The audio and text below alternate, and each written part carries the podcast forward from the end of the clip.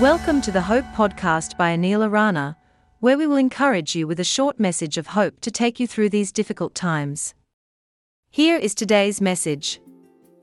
Hello and welcome to the Hope Podcast. I'm Anil Arana. Today we are going to talk about how God has given us a spirit of power, not a spirit of fear. People can often be very intimidating especially when they are in positions of dominance or authority. We can be intimidated by our spouses, by our employers, by cops, by politicians, and just about anybody with a loud voice and a belligerent attitude. Situations can be intimidating as well. Whenever new challenges come our way, like a new job, we can feel very anxious. Some of us are fearful of traveling or of animals or darkness. Most are afraid of death. But fear is not for the Christian. In a letter to his student Timothy, the Apostle Paul wrote, For the Spirit God gave us does not make us timid, but gives us power, love, and self discipline.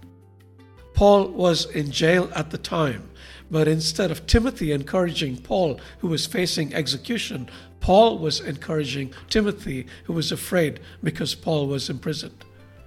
Paul was never intimidated by anything that came his way. He was lashed, beaten with rods, and pelted with stones. He was shipwrecked and always in danger wherever he went. If anyone had reason to be afraid, it was Paul, yet he was brave as a lion. How?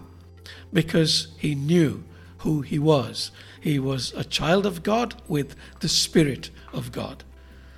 In another letter, Paul wrote, The Spirit you received does not make you slaves, so you live in fear again. Rather, the Spirit you received brought about your adoption to sonship. We are children of Almighty God. How can we lead lives that are not a reflection of that? Yes, we can feel afraid but we need not give in to that fear. I often think about Daniel in the lion's den. Did he not flinch when a lion looked his way? I am sure he did, but then he reminded himself that his God was more powerful than any lion.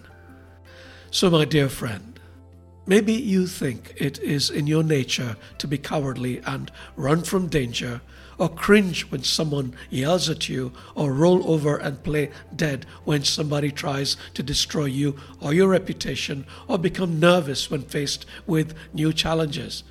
But whatever your natural disposition, when you are in Christ, you obtain a supernatural disposition that makes for a fearless and bold person. Therefore, don't allow yourself to be intimidated by anyone or anything that comes your way. You have a spirit of power, love, and self discipline. Don't you ever forget, especially that part about love. May the Spirit be with you.